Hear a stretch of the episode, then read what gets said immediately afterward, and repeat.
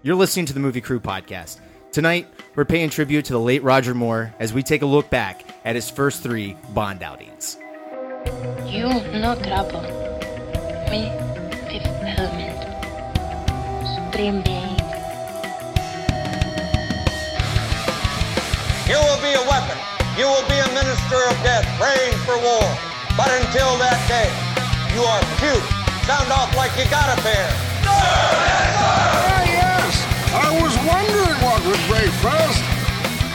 Your spirit or your money? You get nothing. You lose. Good day, sir. God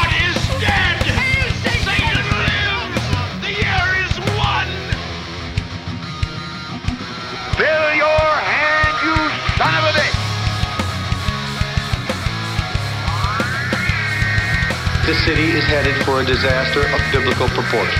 What do you mean, biblical? What he means is Old Testament, Mr. Mayor. Real wrath of God type stuff. Fire and brimstone coming down from the skies. Rivers and seas boiling. 40 years of darkness, earthquakes, volcanoes, the dead rising from the grave! Human sacrifice, dogs and cats living together. Mass hysteria.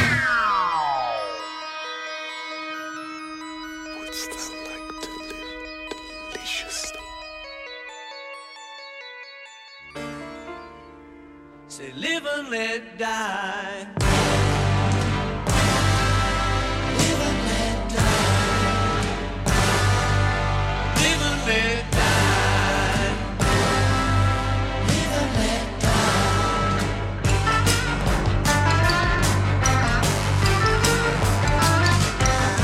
Welcome to the podcast. I'm Brian Elkins. With me tonight, Mr. Wahid Al Khalasmi. Hello, hello. All right, guys, we are talking Roger Moore. Uh, he recently passed away. We lost our first Bond here. Rest in peace, man. Rest in peace. Awesome Bond. Yeah, it, it- it's it's a sh- it's a shame. We're gonna start losing some of our Bond actors Yeah, here. that's the shitty thing about life, man. Everyone dies at some point. Yeah, you know, it gives and it takes, brother. Yeah, at least these guys, uh, you know, maybe when aliens come down in 3,000 years from now, or, you know, they're existing already on the planet, aliens. Uh, you know, uh, at least these guys have a legacy. You know, I mean, you, you know, you have a legacy as, as you grow as a human being, which is, you know, your kids, your house, uh, you know, if you're a writer, your books maybe. But this guy, you're gonna see his mannerisms and his face and his voice and the way he walks and talks, and you know, he left that behind. That's awesome. That's a that's a good legacy to leave behind, man. That's Yeah, you- well, he didn't have to worry about like getting lost in like some little film either. Like, I mean, he's part of the Bond series. I know he's fucking Bond. I mean, he was about to get lost into the abyss of unknown actors before Bond happened. He was on The Saint. Yeah, well, he created that too, right? Um, Uh, I don't know if he created. it. I know he was the star of it. yeah. So he, he but he did create a couple other movies before uh, Mr. Broccoli came over and said, "Hey, uh, And he, and you're gonna have to lose some weight, Bond though." too, man. He, he he was. So he was he was when he first got cast, He, he was five years older than Sean Connery when Sean Connery did his last Bond. Can't- Roger Moore did age a little bit better. I mean, well, he held on to it for a little bit. Um, toward a view, view to a kill, he was, you know, It- It's dude. Uh, the It guy has had like five wives, man. You gotta you gotta stay fit for him. Not five wives at once. The guy got married five different times. He's a playboy. no, no, no. We, we got what you. mean. Okay, cool. I was just making sure. He's just you know you know podcaster. They got international audiences. You know. Well, I mean, he did play James Bond. You know, if Yeah. somebody's gonna have five wives at once, you know, it would be him. That's you know. right. God, man. Uh, you know that that's, that's something interesting. I like watching this, some of these older Bond movies. Uh, well, his he started in the seventies, Yeah. and um, yeah, man, just some of their attitudes towards women and how that's changed so much now. Oh my god, you can't write some of the lines and what they did to those women. Oh, although I have to say, I mean, we'll, we'll get to it later.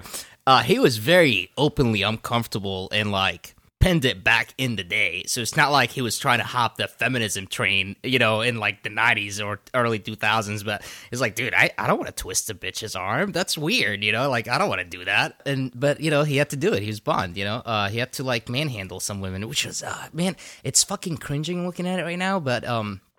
You can't Yeah. you can't judge you can't judge an era. You can't we, we got to stop that as a society, man.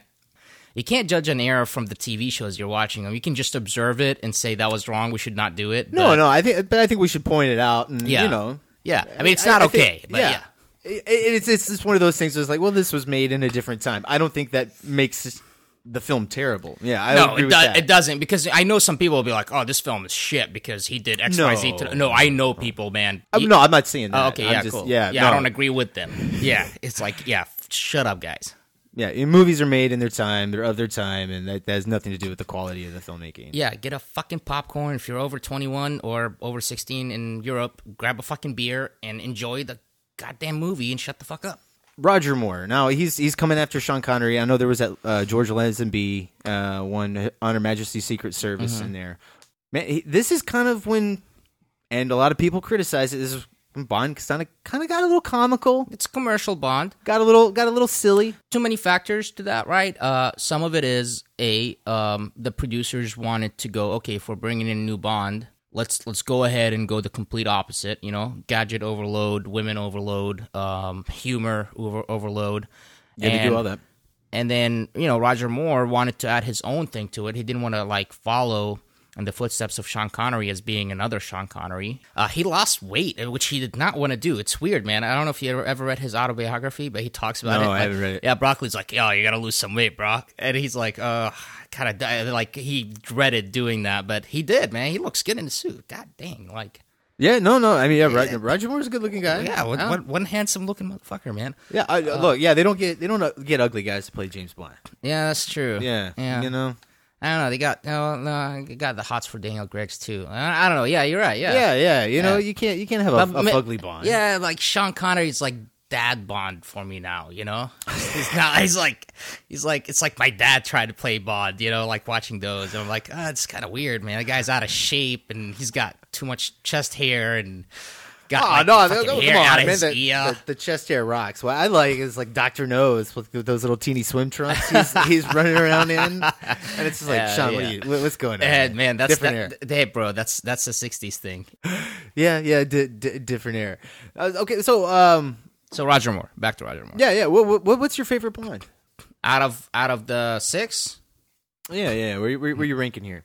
There's there's one other guy. But anyways, uh TV movie TV you know, made for TV movie doesn't count. Oh wait, you, are you are you talking about uh, David uh, David Niven from yeah, I uh, can't remember his last fucking Casino name. Royale? Yeah, that's that makes it six. Officially Yeah. six because, you know, the court ruled that they have to pay him as 007. So come on, yeah, that was No, it's not part of the Eon Productions, bro. I We're get it, I get it. So yeah. so the, out of the Eon Bonds, my my top one um Uh, who- guess, guess who's my top one is? I told you about him. Timothy Dalton. Yes. Fucking love me Timothy Dalton, man. It's, it's a good choice, I, man. I, I know everyone fucking hates it when I say that. I, I just I love that guy, dude. He's awesome, man. Timothy Dalton is is my bond. Um, and then uh, two is equal, Roger Moore and uh, Daniel Craig. It, mainly more for personal reasons, really, than performance or anything like that. And um, you know, Sean Connery, man, I, I can't say he's like number three. I mean, because like Sean Connery, if it wasn't for him, you won't have a Bond. You won't have like a a, a marker to go back to. Like, there's no marquee to the character. If it wasn't Yeah. for him, because they could have gotten any other actor in the '60s and fucked it up. And that guy really just rocked it, man. You know? yeah, he he brought something new to it. Yeah, man, he brought like the spy thing into it, the pizzazz, the womanizing thing, the uh the smoothness. You know, he's he wasn't suave. Like there's a specific way for you to be like suave. He was silver tongued, but like Roger Moore was suave. I mean, Roger Moore can just woo you with his hand, you know, like it's so weird, you know. Roger Moore can woo you with your his hand. with his hand and his eyes, you know, and, and, and just the way he turns and looks at the camera, you know. He, All right, okay, The camera right. loved his fucking face, you know. And Sean Connery, let's be honest, you know, he, he's a good looking dude. He's he's not fucking Roger Moore, man. You know, I mean, Oh wow, okay. he's Tommy Lee Jones compared to Brad Pitt. Hot, hotness ranking aside. Yeah. Uh, no, I, I, dude, I really don't know what like. I was gonna say, what about yours? Yeah, who's? I don't know who my favorite Bond is. You know, like uh, I don't. I can't. I can't. I don't know if I can say like who my favorite favorite is. I if I had to pick, it would it would probably be either Sean Connery or or Pierce Yeah, Pierce Brosnan was great. or too. Roger Moore. It'd be one of those three. I feel like I have to because those are the ones I just I, I've just I've lived with their performances for so long. You know, grew up with. Yeah, and- Yeah, And I don't There's know, a, man. There's a love there. There's a history there. maybe five years from now, uh, I don't know if you'll be doing a podcast five years from now, but if you are, and uh, I hope you are, these are fun. Um, but if, if you are, man, uh, you know, I don't know, like five years from now, it could be like, oh man, Daniel Craig is the fucking shit, you know? Um, and then you No, I like Daniel sucks. Craig a lot. Yeah, man. no, I know, yeah, but I, I, I don't know. I mean, his last performance was just so like, that was just disappointing for me, but it is. No, I, but. I thought he was good in that though. I mean, regardless of what you think of the movie, I thought Daniel Craig was great. My answer to that is uh, honest trailers, man. Really, I, Dude, I, I, you know, I- those guys expressed it better than I could ever, ever express. Uh, I, I feel like every actor that plays that. Bond needs that third. Like once they get that third movie, he had a shitty third film, except Roger Moore. His best Bond was his third. no, no, they all had the. All of them had great third films. Connery had uh, Goldfinger. Yes, that was Moore wonderful. had uh, Spy. Spy Who Loved Me. Yes, that was wonderful. All right, Pierce had Dalton The World Is Not. Enough. I world is not okay. enough. Yeah, come on. I think I think it's okay. All right, he's got Denise Richards, but I think I think it's Uh-huh. okay. All right. Yeah, well, I mean, Denise Richards made that. Film, and then yeah. Skyfall. I mean, Skyfall was his. Oh yeah, yeah, yeah. That oh my god, third, you're right. Yes, uh, and Skyfall was fantastic. Sorry, Yeah, they're- I'm talking about the last all of them. debacle. You know, I don't, I don't. I'm not even. uh, Spectre. yes, I'm. yeah. I'm not gonna even call out its name because it just pissed me off so much. Yeah, yeah, that's the one you just like. Yeah, I, I see. I like that one. I like that one. Yeah. well, he's like, Moving on. "R- go ahead and like the wrong shit. Yeah, yeah. Well, hey, no, there is no right or wrong, man. Here's the thing with Bond. That's true. There is no right or wrong. There are things you're gonna like about it because it did something to you. When you're, if you're a guy, and you're like 11, 12, figuring out what women parts are, any Bond film you see, you're gonna love. And if you're a girl, figuring out what guy parts are, any Bond film you see, you're gonna fall in love. So you know, I mean, there is no right or wrong with Bond, man. You just watch it and you just take the silliness uh, with a grain of salt. Although I have to say that Miss Barbara Broccoli, Yeah, yeah. yeah, uh, she uh, her new take on the greatness of Bond uh, really worked, man. I'm I'm so glad she took that in that direction because it really made Yeah. it of our time, and it kind of like gave us a capsule of of our crises and political thinking around the world right now um, in these films that she's she's done. Now, you know, Quantum Solace aside, because that was a bullshit fucking plot.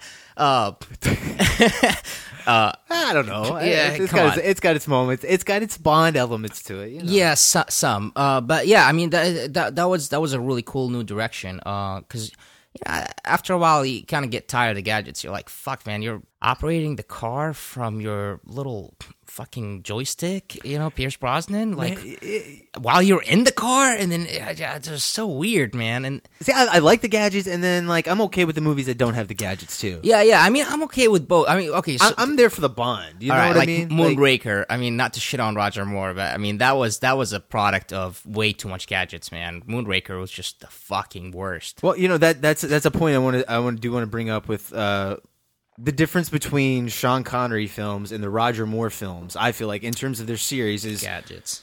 Sean Connery set the trend in pop culture. Mm-hmm.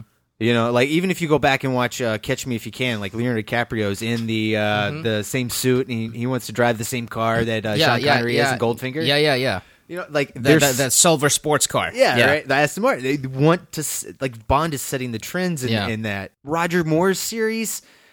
They're following trends like Live and Let Die's black exploitation, uh, kung fu films, and uh, Man with a Golden Yeah. Gun. You know, uh, just so much of his films are just like they're following these these trends in pop cultures. And Moonraker was a complete response to Star Wars. yeah, yeah. Moonraker was like, I don't think they even wanted to do that one. Um, Yeah, I don't think they did either. I think I think they they pulled it to do it earlier, uh, just because of the whole like space alien and Star Wars. Yeah, well, I think it came out the same year as Alien. They um they wanted to uh, yeah, but you know how it is. Like word goes around town, like, oh, they're making Yeah. another fucking space movie. Oh, a space movie. Let's let's make our own space movie. I think they were going to do For Your Eyes Only after. Uh, Yeah, and I'm Body glad they did Me. not fucking do it right But- then. But yeah, it is Yeah, what it yeah, is. I'm glad they waited too. Yeah, me too. Because that would have been a product of they're following everyone, not like a, hey, let, let's kind of go back to try to be us for a little bit, you know? Because they went back to being them with that one. Yeah, because like, yeah, I, but I agree with you. But hey, you know, like, look, with all its faults, they're still fucking entertaining. Like we were talking about this uh, a couple of weeks ago when we decided to do this podcast.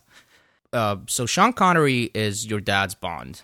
Uh, I don't know how old most people are that are listening to us, but anyways, the way I see it is Sean Connery is like the dad Bond, right?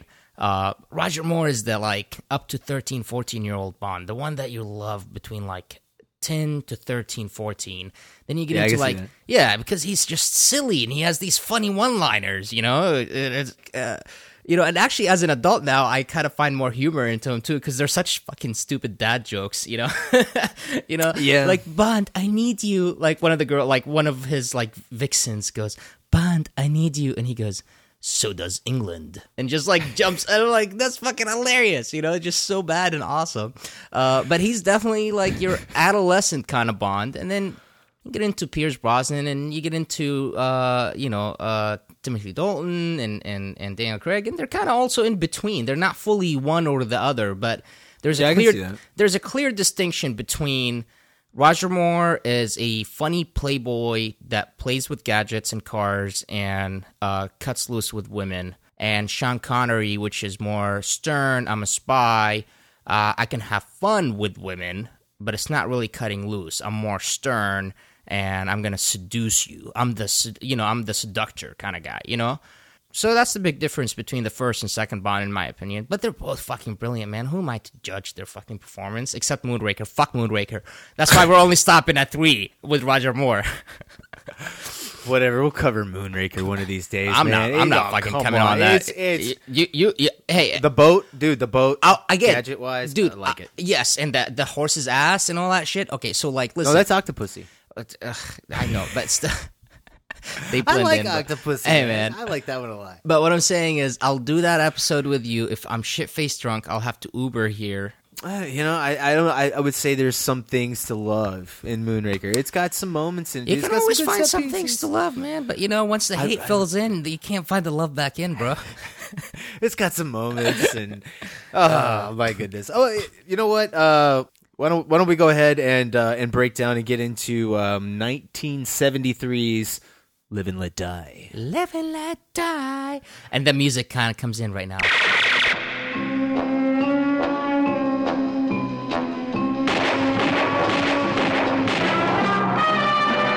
Roger Moore is James Bond 007 in Ian Fleming's Live and Let Die. My name's Bob. James Bond. Names is for tombstones, baby. Waste him now. James Bond is back, and wherever he drops in, it can mean only one thing. Trouble! This is the Bond adventure with more excitement, more action, more danger, and more. Much more. Roger Moore as James Bond 007.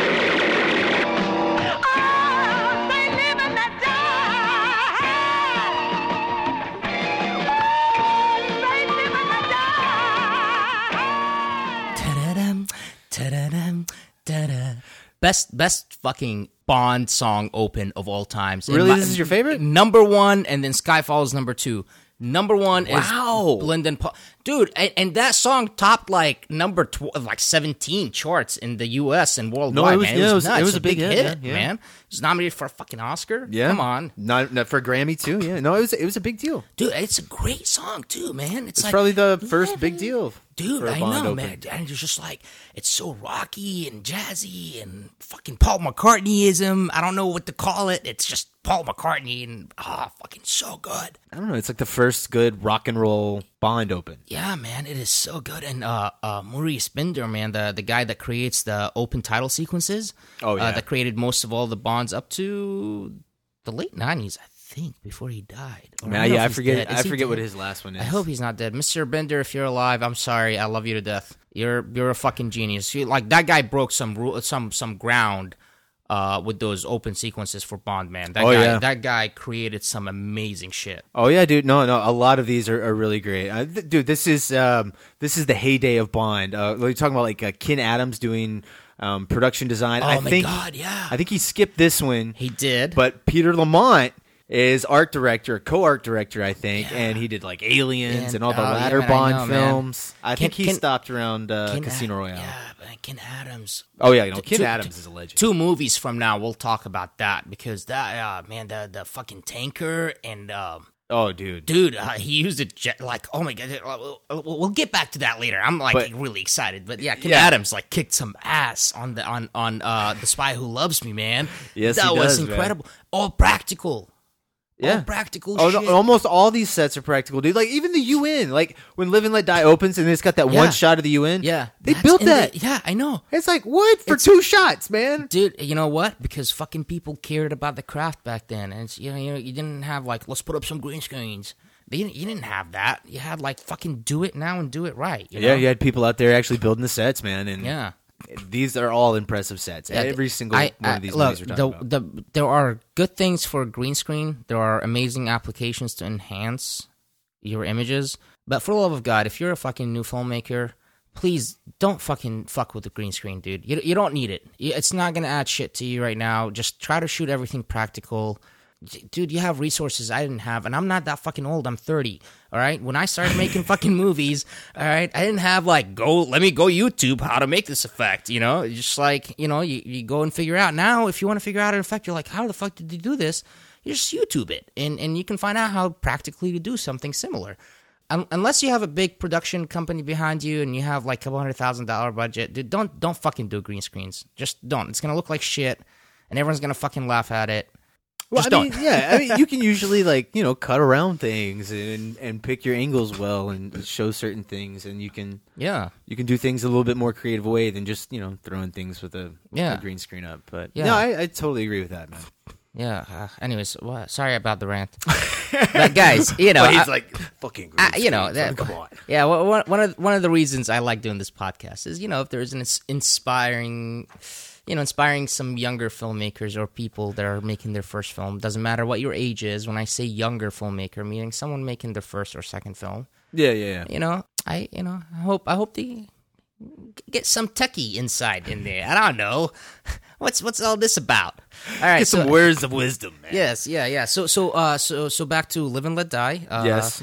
open, open song, man, fucking awesome, right? No, no, no. Yeah, the, the, this the song is good. Um, I you know I I do find it's kind of weird. Like this film has a very like heavy black exploitation film. Oh yeah, but they didn't really go with like those elements in the song at all. Well, I know because Paul McCartney was like, uh, you know, it's kind of. It's, "I'm writing it the way I write it, buddy," and, and you fucking, I'm Paul McCartney. You just you you take it or you leave it. Yeah, I guess you that's know? true. What are you Come on, do? yeah, you can't. Yeah.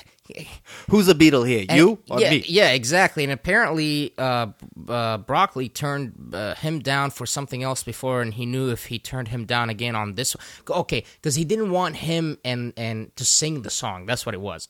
He Oh, wa- really? Yeah, he wanted. I can't remember her name. She's a big uh, singer. She actually sings it in the film. Uh, she's an African American singer. She sings it. She does a rendition of it in, inside the film itself. Oh, okay. Yeah, I know. I yeah, when he remember gets sucked down into the floor. Yeah, I can't remember Yeah. her name. So he wanted her to do it, and Paul McCartney's like, "I will not give you the license to to to use a song if you do that." And so he's like, "Well, shit. If I turn him down again, Paul McCartney will probably never fucking work with me because apparently he turned him down for something else pre that, you know, like years before.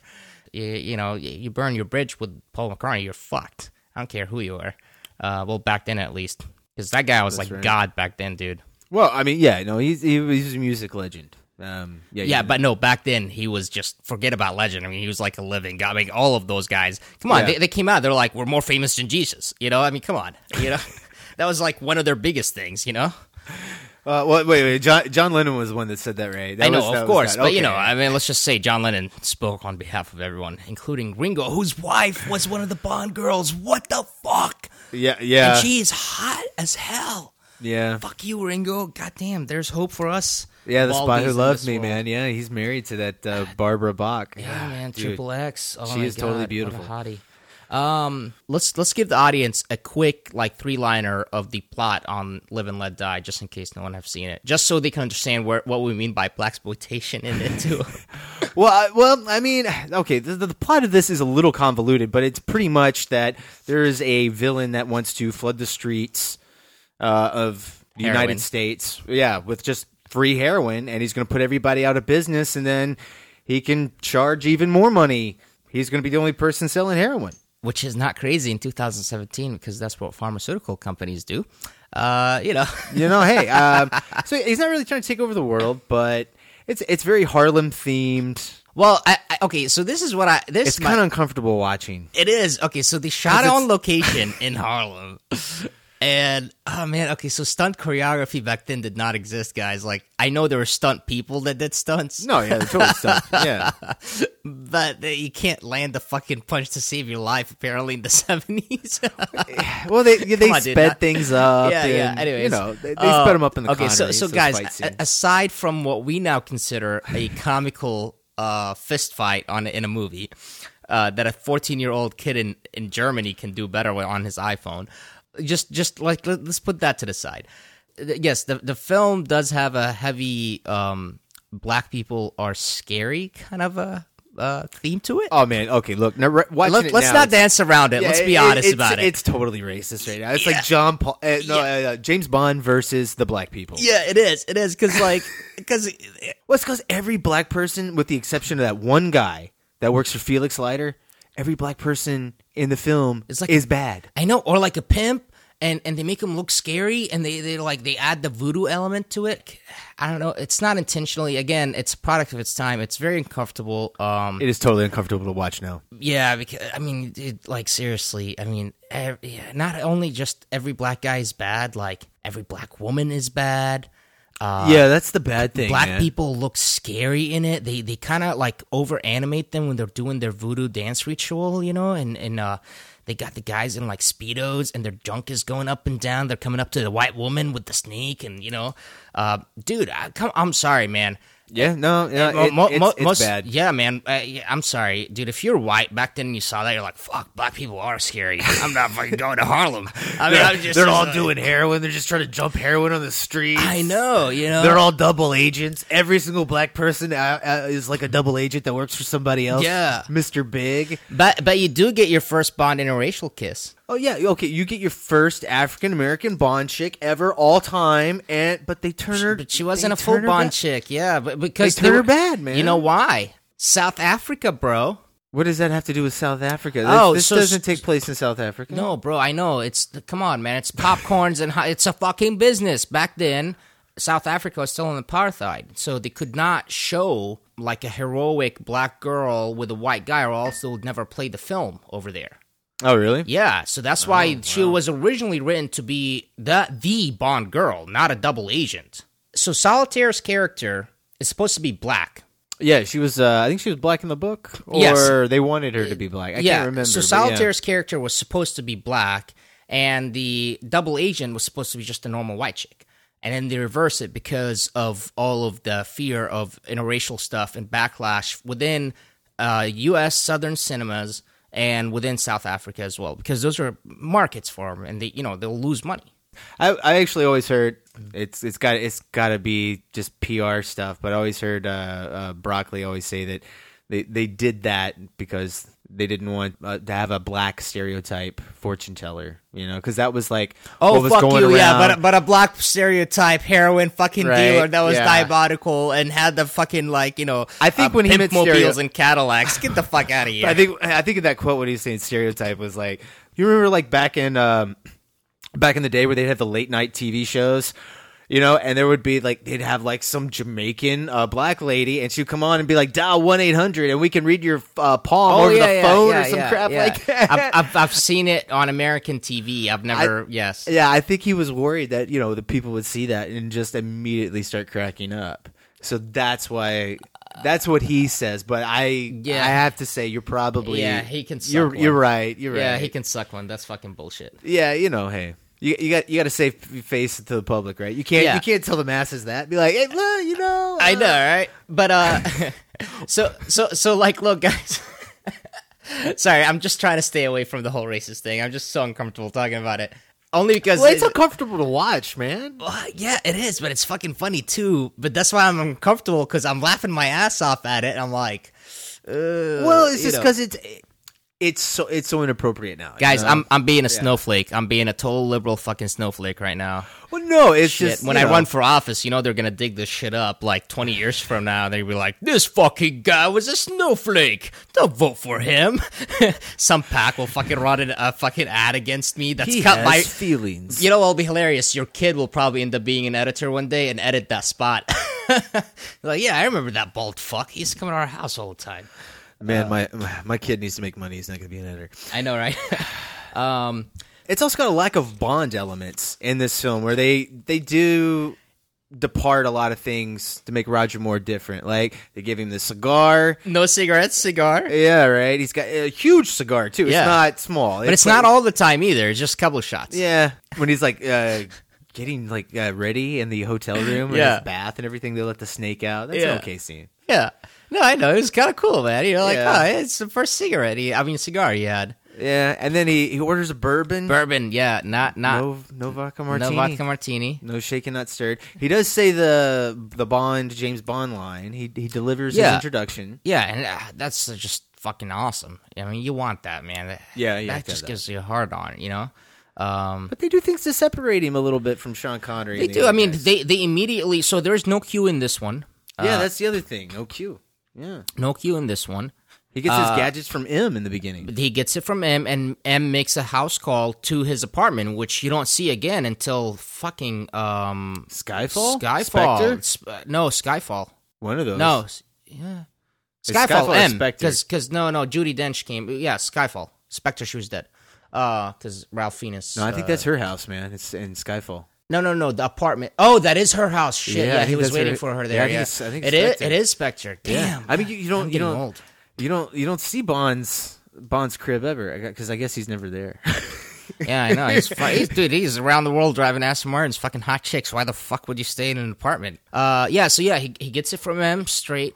He was on a mission previously and uh the Italian agent is missing and she's actually in his bedroom and Miss Moneypenny, Penny comes in and she like sees her walking out like with her uh like little like I don't know like G string on I guess but I don't know if they had G strings back then. Whatever it is like a very small underwear that a woman wore and she's like trying to cover up and she's like shh and Moneypenny like hides her in a closet. It was it was, it was a good scene man. It was just funny. Yeah. it, it already started like the humor part you know like you, you right away you're seeing the funny part of Roger Moore. It's just more comedic timing and like one-liners. You know, it's uh, right away from from the like off the off the top. I do like this film a little bit more than some of his others when they give him these little dark touches every now and again in the movie. Yeah, So yeah, when like when he gets done having sex with with Rosie and he's he's figured out that she is working for Mr. Big. yeah, There's this really bizarre scene where it's it's really cold where he, he's just like, "Look, uh, I'll kill you if you don't tell me this stuff." And he's like, "She's like, no, Mister, you're not going to do that right after what we did." And he's like, "Well, I wouldn't do it before." You do know what the Queen of Cups means in an upside down position? A deceitful, perverse woman, a liar, a cheat, and I'd like some answers now. Please, uh, you don't understand, see? They'll kill me if I do. And I'll kill you if you don't. But you couldn't. You wouldn't. Not after what we just done. I certainly wouldn't have killed you before. Damn, know, dude, that it's- is some cold, cold shit. I know. I actually have that written right here. I'm going. This is some cold shit. Yeah, I mean, they give Roger Moore some fucked up lines in this movie. Like you go back and you actually like think about what he's saying as a character. It's like, man, you're kind of a you're kind of a dick. Dick, yeah, I know, but you know, eh, but he does it with a slimy little face and makes it funny. You know, I don't know. I mean, to me, it is. I don't know. Like even solitaire, like he like he tricks her into sex. I know, and then she goes, "I lost my power," and he's like, "Oh, it, it's all good. I mean, you got me. you don't need the power." Let me ask you a question. Like, Yeah. uh, this this does. Or, By the way, they bring- Solitaire is so fucking hot, man. Oh yeah, Jane Seymour. Yes, uh, Doctor Quinn, medicine woman. Man. So solitaire uh, flips over these tarot cards, and she can. Predict the future. Okay, I was going to ask you. She now, she can see is, into the Is future. this She's- supernatural elements? Yeah, yeah. I mean, that's that's where a lot of the voodoo thing comes in, and all that stuff. Because So- they do keep it vague. Yeah. So so th- so the reason this Bond villain, this Bond villain actually, um, unlike most other ones, he's two, three steps ahead of Bond most of the time, rather than just like half a step ahead of Bond. I mean, we go from New York to uh, uh, New Orleans to a uh, uh, uh, Somewhere in the Caribbean. Well, it's imaginary island in the film, but they shot it in the like in the Caribbean islands. Yeah. Uh, it's like Saint Saint something. I can't, I can't remember. Yeah, I can't remember. Yeah, yeah. Um, but yeah, I mean, this guy is all these steps ahead of Bond, and the main reason is because he has the secret weapon, which is solitaire. She she reads the tarots, and uh, she can see the future, and she can basically uh, help him out, basically uh, plan out uh, two three steps ahead. That's that's her. That was her special power. But I, I loved it when after he slept with her and uh and then Mr. Big and whatever discovers. Well, he doesn't discover. Okay, so there's a confrontation scene and uh, he he brings him down and there's this whole like play on thing. You know, James Bond's got a watch that's magnetic. That's the first thing you see. That that's his big like gadget for this season. I mean, for this movie. Yeah, his Uh, watch, his yeah. magnetic watch, which is kind of cool because he uses it to undress women. Oh, it's got a saw blade that shows up in the third act for no fucking for no reason. But you know, it's to cut. It's to cut the uh to, to cut the rope. Oh, yeah, bro. okay, it's- it's you there for a you reason, yeah, but it just comes out of the blue. Yeah, you gotta cut the rope. Well, because Q, you know, because it's M who presented it, not Q. Q is very detailed and thorough. That's true. M is just a government bureaucrat that cuts the fucking checks and gives you like, your yeah, next mission. You know, he's like, I don't know, it's a fucking watch. Yeah, you wear it. You know, I don't know how it works. and I don't know if you remember, actually, Bond is the one that told him this watch is magnetic. Yeah. You know, he's like, oh, this is what taxpayers are paying you for, you know, giving you all these nice, fancy stuff. And he's like, well, actually, sir. And he takes the spoon from him, you know? That's right. Uh, yeah, yeah. So that, that was kind of cool, you know? It's like, oh, it's James Bond and Q together. Roger Moore, damn, you can do no wrong, son. So, so there's a scene, and so the guy who played Mr. Big, I can't remember the guy's name. Yaphet uh, Kotto from Alien. Yes, yes. Okay, so so he comes up to him and he go. I mean, this is this is what we mean by black exploitation. But first, there's one little question that he wants answers for. In that case, you better ship me back to the island and let him ask in person. I'm not in the habit of giving answers to lackeys. You damn lucky you got a air left to hear the question with. Which is, did you mess with that? That's between Solitaire, myself, and Kananga. I'll tell him when I see him. You ain't gonna see the sunlight unless you answer me. I had no idea you were so frightened of him. Did you touch her? okay, so that's, that's one thing we need to talk about because there's Yaphet Kotto plays Kananga, which is the main villain, the Yeah. bad guy of the movie, but that we think is working for this guy, Mr. Big. Yeah. It turns out Mr. Big and Kananga are the It's the same. same person, yeah. and Yeah. all right, so the Mission Impossible mask, Mask reveal, comes off, I mean, did that, did that fool you at all? That never fooled me. Eh, well, not now, man. We're fucking watching it on 4K TVs, bro. Come on, you know. I that mean- never fooled me, dude. When I was watching this on VHS, man. oh, I don't know. You have better eyesight than me. Oh, really? This that, that that that surprised you when you saw this as a kid? The the first time, yeah. I wasn't a kid. I was like 16. Oh, okay. Yeah, I gotta remember. I grew up in Jordan, man. We're like 20 years behind over there on getting movies, unlike you guys. Yeah, I'd seen all the the Roger Moore movies by the time Goldeneye had come out in in '95. So Yeah, so 95 is the first time I saw uh, Spy Who Loves No, 96 is when I saw Spy Who Loves Me and that was my first actual Oh my god, what is this thing? Oh, this is Bond? Oh, yeah, Oh, man. awesome. What is this thing? Women? And what's that? Is that breast? Oh my What's going on here? Hello? And then you start imagining you like you fall asleep and you dream that you're Bond, you're saving this hot chick and you get to like have sex even though you don't know what sex is. Yeah, that was that in 96. All right. This is Oh, uh, yeah. yeah, but we're not getting there yet. That's that's still two movies ahead. you know, we were, we were talking about being uh, Bond and and and Moore's Bond films being more reactionary to pop culture, and this was this is definitely an era where like Shaft was really big, Yeah. and you know these films were making Money. like, yeah, yeah, they were ma- quite a big, especially uh, at the drive-in. Uh, So they incorporated quite a lot, quite a lot of this. Um, Did, did did you love though how they also made fun of white people in this film? oh, where they kept With calling the them- sheriff. No, no, no. Not, Oh. not black people making fun of like saying honky. I'm I'm talking about the Louisiana sheriff. He's like, "What are you doing, boy?" Like, there's a line here, Dude, they say "boy" so many times. dude, and I- I know, man. Just, Uh, that that he his character is the one that makes me the most uncomfortable, dude. Oh yeah, the sheriff, the G G W Pepper. yeah, and, and he just the way he talks is just hilarious. I mean, he was I mean, it was fucking weird. But It is It was entertaining. da- but it was entertaining, man. humor. It was so entertaining. It, it's weird when the when he shows up in the movie too because it it takes a very Smokey and the Bandit kind of turn in the film and it's I don't Man, know. the first time you see him, he he puts a uh, he puts a, uh, an African American guy against the hood of the car. You got a set of wheels, you just won't quit, boy. If there's yours, that is, huh? Huh? You spin around, boy. Ten fingers on the fender. I'm sure this ain't exactly your debut with this sort of thing. You picked the wrong parish to haul ass through, boy.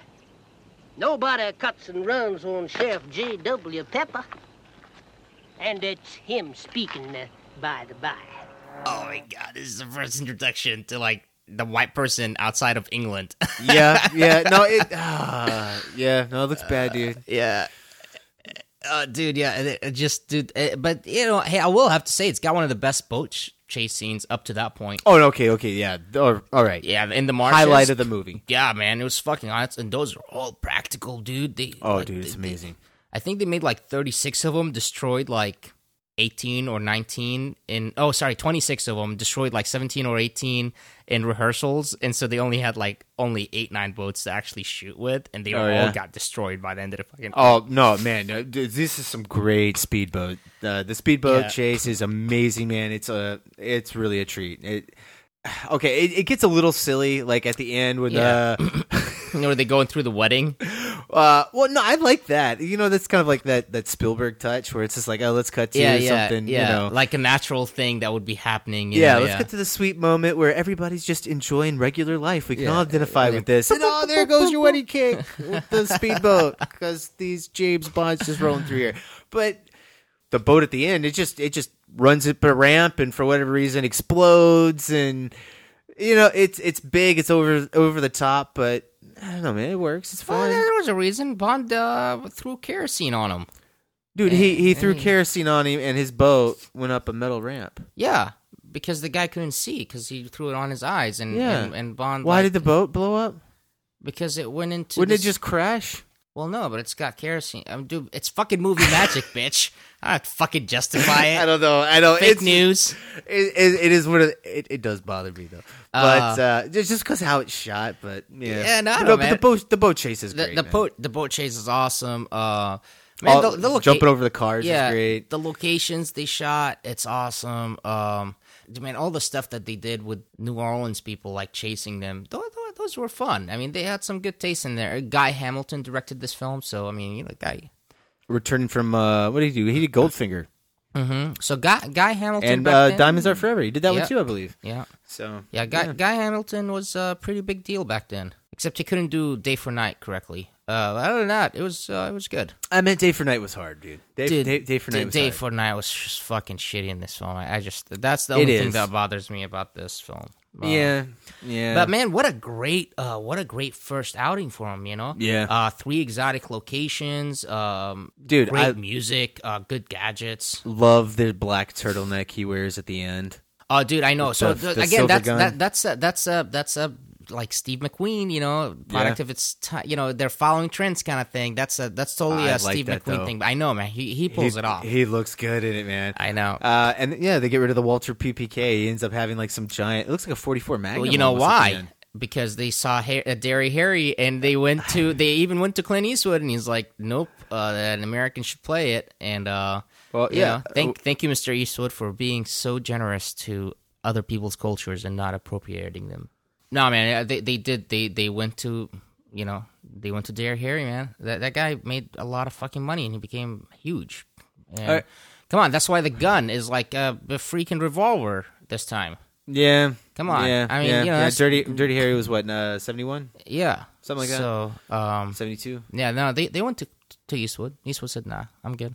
Yeah. Well, they they approached Roger Moore before this. He they, he was going to be. They did, um, but he wasn't- replacement for uh, On Her Majesty's Secret Service and for yeah, Diamonds Are Forever. Yeah, but um, you know, he, he like it wasn't fully committed that Sean Connery was going to be out. He's Yeah. uh, like uh, such an Ameri- like a, a, a an English gentleman. You know, I was going to say American gentleman. I don't know if those exist, but like a a British Yeah, they gentleman. exist, man. But you know, like a, a true meaning of the gentleman. Like you know, I will not step on someone's toes. This is my fellow actor. Sure, we got sure we got one. You know, my esteemed colleague. Uh, so yeah, now he said no, and then uh, when when he finally got the blessings, actually from Sean Connery, is when he said, "I'll take it." What do you think of the end set piece with uh, how pretty much how they take out the villain in the end of the movie? I forget what it's called. It's the shark round, where it's it's a, it's a, a bullet with oh, compressed Oh, yes, air. yes, it is. They- oh, yes, and, they- yes. and they shoot Kananga and he, so, he so, blows so, up. so this is the first Roger Moore. I don't know the obsession with fucking sharks, man, back then. Because, like, oh, you know, they also uh, approached Steven Spielberg. Not on this one. They did on That- the Spy yeah, Who Loves Spy Me. Who Loved Me. Yeah. Uh, well, but- they, they they put a little something in that movie. We'll get to that. Yeah, yeah. So this is this is the first one out of the Roger Moores that has sharks in it. I don't fucking know, man. Like, eh, you know, They had piranhas in um, what you only live twice. Yeah, yeah. Uh, like Austin, piranha fish. Austin Powers, man, got it. Like, got that shit right. It's like I want sharks with freaking laser beams. Like, Yeah. he, he got it so right in that.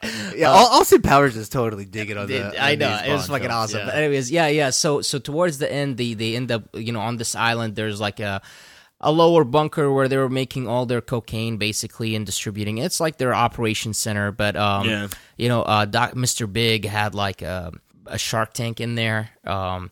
And he, he would uh he would like, Like you toss- do, you yeah know. like, like would- dude any fucking Bond villain would have a you have a your secret lair, yeah exactly you- he's got a secret layer with some sharks without without freaking laser beams Let's just get any kind of carnivorous uh, yeah. fish.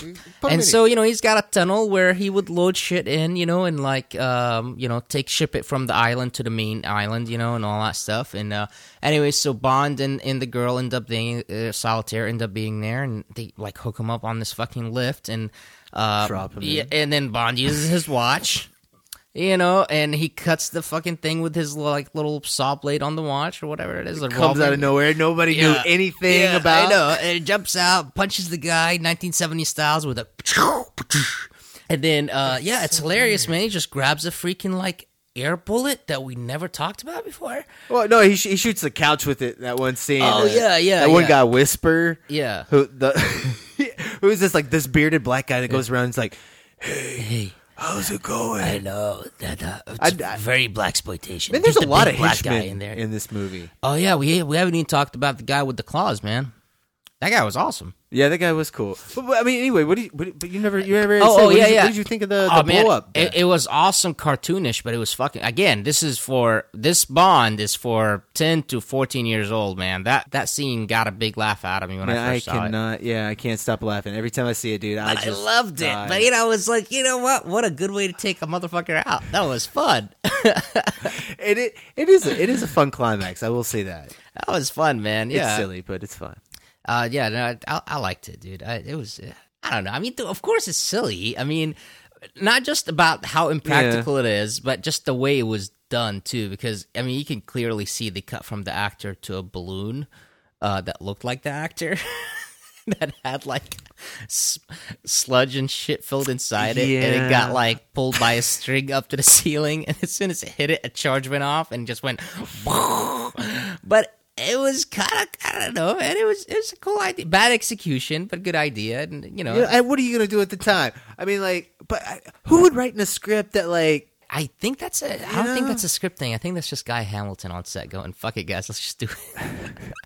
You know, He's kind of known for that. Yeah, yeah, okay, yeah, Yeah. that's true. It's like- Goldfinger, that go, he Yeah. gets sucked up Yeah. that airplane, and that is also kind of comical yeah, at the end. yeah, like Guy, Guy Hamilton. like true. I can imagine he's just sitting on set. He's like, uh, "Hey guys, you got three hours. I figured out how I'm gonna kill Mister Big. Fuck the script. Go get me a balloon. Make sure it's black. Blow it up when it gets to the I would. I would have loved to have been there when they were shooting that. I Ah, bet, oh my god, I bet you that was hysterical. Well, I know, but you know what, dude, you're you're misunder. Yeah, I I- I think you're overestimating British humor. I think everyone would have been like very serious about it. Oh, now think we so? think, oh, dude, yeah, dude, British people are so fucking serious about shit. Oh, I mean, no, I'm, no, I'm, I'm sure they would have been serious about how they're executing it, but I mean, come on, they, you know what you're doing is like comical and funny. Uh, you know what, man? Back then, um, no one can look. That's why DPs were like magical back then. No one can there was no playback. You can't see it on a monitor while There's you're no direct- playback, yeah. You know, I mean, do you know, so what I'm saying is, no dude- one in the crew would have been able to look at the monitor, and go, ha, "That looks fucking silly." You got fucking eyeballs, bro. I mean, come I know, on, it's a balloon know, man. I know, man. it's like wacky, wavy, uh, inflatable arm tube man getting shot up to the fucking ceiling and exploding. You know, it's like when I say that, you know, it's not gonna. be Guys, we're not so kidding. great. If you have not fucking seen it, go YouTube it. I'm sure that clip is up there. It's fucking awesome. But if you have money, buy the fucking movie. Yeah, yeah, yeah. Broccoli family is really starving now. Nowadays, you know. No, they're doing all right. Good. good. Daniel Craig pulled them out That of the swamp. That's man. my fucking joke. Those guys have like private jets, dude. Yeah. Are, are we done here? We need to. s- Uh, s- uh, yeah, why don't we do? You want to take a break and then uh, come back and talk about the next two? that's right. We'll come back and talk about 1974's The Man with the Golden Gun. What do you know about a man called Scaramanga? The man with the golden gun. He always uses a golden bullet. This trinket was sent with a note requesting special delivery to you. I've never seen Mr. Scaramanga. Mr. Bond, this is impossible. I can't. I can't tell you. Don't kill me. Who? Scaramanga. Roger Moore, back in action in the exotic East as James Bond, 007, on a collision course with the most dangerous man alive. The man with the golden gun.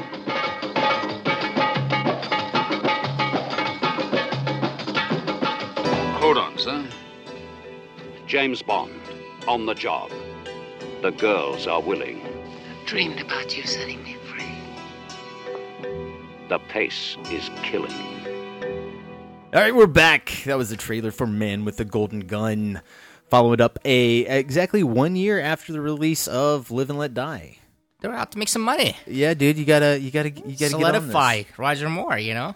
this. Uh, is the the last two, uh, last film that was done with Broccoli and uh, Not Saltz- broccoli. Oh, oh, yeah, yeah, yeah. Broccoli and um, Saltzman. Mhm. They were both producing partners on all the Bond films up until this point. Yes. After this, he had to. And it's the last Guy Hamilton Bond. Yeah, yeah, yeah. It is. That's what that's For- where I thought you were going with. I, I forgot about the producers. yeah. Well, yeah, yeah. It's it's his last for a reason. Now, the Man with the Golden Gun holds the distinction of being one of the. I think it's the second lowest grossing Bond film. Yeah, I think so. Like it only made like twenty million dollars, which is pretty low. Um, I think worldwide made under hundred million, which for a Bond film, it you know it, it it scared him a little bit. Yeah, but it was not Roger Moore's fault. No, no, no, no, no. It was definitely not Roger Moore's fault. There, there's some good elements in that uh, in this film, and uh, actually the the the theme, the plot, is kind of relevant to today. It's uh, deals with a you know little, uh, uh, it's a little convoluted. It's like they took two or three scripts and put it into one, but um, It's very convoluted. Bond has a nemesis, Scaramanga, Scaramanga, played by the great Christopher Lee, which is dude, Passed he away. so good. I know, rest in peace too, man. But, Yeah, right. Um, but that all these great guys. Yeah, I know, but that guy. Uh, I mean, obviously he, he was like friends of, apparently with Roger Moore in real life, but um, Yeah, dude, he's like uh somehow he's he's like some cousin. he, he is the- relation he to Ian the s- Fleming. Second, co- he's the His second only one? yes, second cousin, the only uh, relative. Uh, which is kind of cool, man. You know, like that. That's you Yeah, know, that is cool. And even the the name Scaramanga, I can't remember per verbatim where it comes from, but um, the, I know Ian Fleming like loved a neighbor he had in one of the because you know he was a very secluded person, lived in different places and like islands and all that stuff. He was Yeah, yeah, he was really that. big in Jamaica, I think. Yeah, he was big in Jamaica. Which is, well, I mean, not big in Jamaica. He lived yeah, in Jamaica. He lived in is what I should Jamaica, but yeah, like one of his neighbors somewhere else. I don't know if it was in Jamaica. Anyway, his last name was Scaramanga, you know, and he's like, I'm gonna use it as a villain, and he's like, and so he he corresponded with the guy via letter, and the guy pretty much said like, yeah, you have permission to do it, just please don't kill me. and what happens? He dies. Make me cool. Hey, uh, can you can you write it where I have like a third nipple? Yes. What, what, what, do, you, what do you think? Yeah, yeah. I don't, I don't know about the third nipple if that was in the in the books or not, but No, uh, I'm pretty sure that was not. Yeah, that was silly. But so yeah, so so Scaramanga was like the top world assassin, and he somehow he put out a uh, someone put put a bid out on Bond's head for a million dollars or pounds or whatever it is to take him out. to take him out, and you know, you start out and, and you get this golden bullet with 007's. Uh, Dude, I love that. yeah, I know, but I love how he's like, "Ugh, this can't fire. It won't even kill me. It's got sh- the the the weight of it got like messed with or whatever by putting 007 on it. It's, it's fucking cool. It's brilliant. But then all of a sudden, the plot towards the end switches, and Scaramanga is like trying to control the world with like electricity. Yeah, the and, like, third act. solar solar power generation. Yeah, which kind of which kind of made for a cool set. It makes him not the villain, right? I know. Well, nowadays you're like, fuck, fuck you, Bond. Let, let this motherfucker live. We need that power. Go, yeah, go, go, go! Stop the world. That's guy, guy taking over the world. That's gonna nuke everyone. Man. Yeah. let this dude uh, Yeah, off. yeah, like like fucking let him give fucking free solar power to everyone. Like, what's wrong with that, you dick? Uh, Christopher Lee is gonna give everyone clean energy, man. What's your problem? Yeah, so it's Yeah. it's kind of weird. Working in the energy crisis from the '70s, there, like a little the gas shortage. Yeah. working that into the script, making it a little topical. Yeah. Uh, they they still felt you know followed the uh w- we're gonna try to make Roger Moore different. So uh, when you first see him, you know how like with Sean Connery, you'd see him like trying to be funny by throwing the hat and catching in front of Miss Moneypenny. Oh, yeah. and and you know Roger Moore doesn't need that man. He just comes in with that cute little line, you know, drops it in. It's kind of funny. Just I- walks in. I'm like, damn, that's awesome. But dude, I love that man. Like even in the gun barrel Yeah. sequence, when you see Roger Moore like pop out for the first time, even like Live and Let Die, like he doesn't have that little bowler Yeah. hat or Yeah. I don't even know what it's called, but Yeah. You know, it's just like he looks a little bit more I don't know, sophisticated and badass, fucking suave, yeah. bro. I know, that's I what like. I he comes out with the bow tie earlier. too. it's awesome, man. yeah, it's he's got he's got a nice swagger to him. I mean, yeah, R- Roger Moore does seem like he's a little bit more at home in the Bond role. and, and he's actually funny. He's actually funny. Like he's a he's got good comedic timing, unlike you know Sean Connery and stuff like that. So Yeah. that's he doesn't have to have a gag like Sean Connery does to like get a laugh out. You know, yeah, and uh, Sheriff Pepper comes back and returns. he he does he. I mean, okay, so we're talking about like racist stuff and all that stuff uh, in this too, but. You know, okay, so so this is Now when we're gonna make fun of Asian people. Yeah, so Bruce Lee is big around this time. Oh yeah, that's right. And they're like, guys, we gotta have him go to Asia, and uh, Homeboy's gotta have a karate class, and those are some of the funniest scenes ever put on camera. Seeing a white guy with like fully trained on karate guys, uh, that was just fucking hilarious. yeah, man. it's like watching uh, John Saxon fight in Enter the Dragon. Yeah. but it's like he's like the he's the you know he's a little white guy. You know he doesn't really know martial arts. I and know, you can and, tell. and his pose, man, it was just hilarious. And then, like, you totally got that like 1970s kung fu effects, like sound effects, where you know, like, a couple guys are sitting in a room going, hey, we're gonna have a bone break. Get, get the celery berry. uh, it's just fucking hilarious, man. You, you, you get Q in this movie, but you get Q, but you get no gadgets. What's up with that? Yeah, I, I, you know, I think, I think they were slowly trying to bring him, you know, bring that whole thing back in. Man, Uh, this had less gadgets than uh, Live and Let Die, though. I mean, like he literally, I don't think he had a single thing. Uh, Scaramanga had the cool car that transformed into like that airplane. that airplane. Uh, yeah, with the rocket engine on top. That was that was actually a cool scene, man. I kind of like that. I I always I have always loved like that little warehouse where he's transforming his car into an airplane. And like right before it's getting ready to, to take out of the hangar, Yeah. the way the the warehouse like just falls apart Yeah. so the plane can open up. I mean, I don't. It's so cheesy, but it, It, it is, it is, and, and guys, this cool. is like a commercial, like heyday of commercial filmmaking. You know, as Oh, cheap yeah, as possible, as as the the biggest gag as possible. Get it shot in one shot with one camera. Get the fuck out. You know. So one of my one of my only pet peeves in this film, um, they didn't obviously shoot this there, but the, he has a scene where he goes to Cairo. Man, god damn it, man! I'm, I'm fucking tired of seeing this shit in movies, and I swear to God, like every time they show an Arabic person, like, oh, we're going to Arab, Arab- like you know, Arab lands. Even nowadays, too, man. Like when they go and you know they're showing something they're shooting in the Middle East, you know, where where I come from.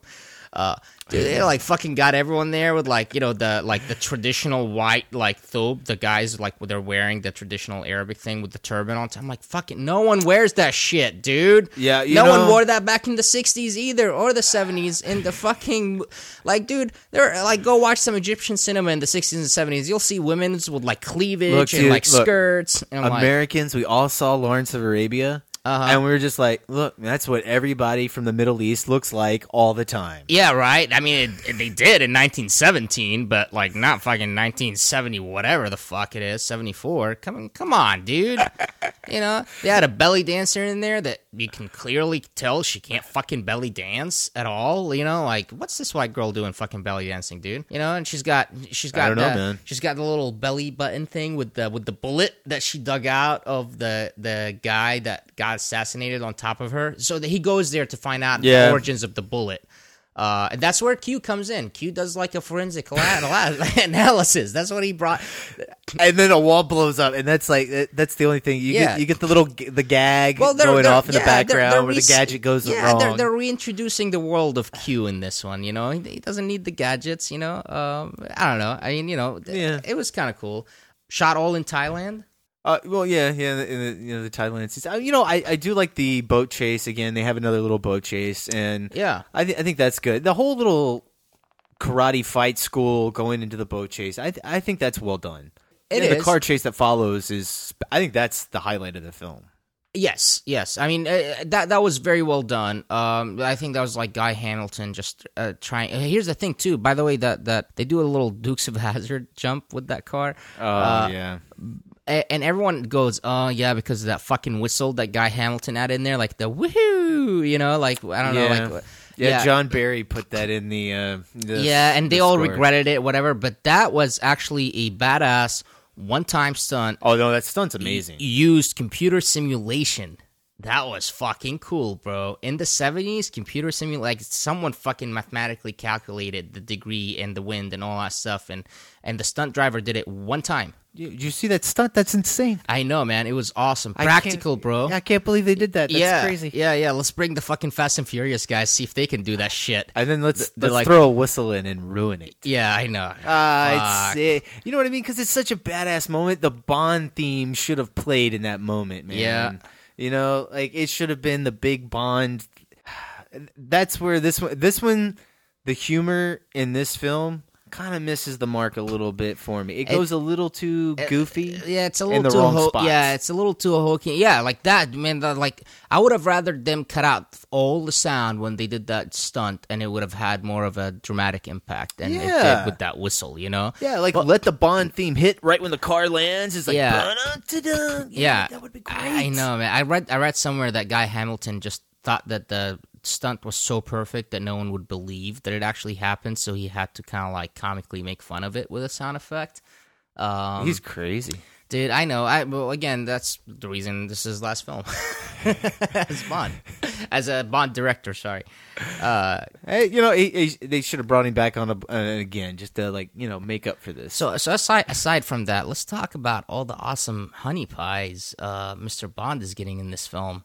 So he's got Goodnight, who's the MI6 agent in Thailand. That's worst to him. fucking agent of all time. I. Well, you know, and- Could they have written a stupider female? Well, and, and they I dude, they made her blonde and like she ruined shit. I mean, she was hot as hell. Don't get me wrong, like fucking hot.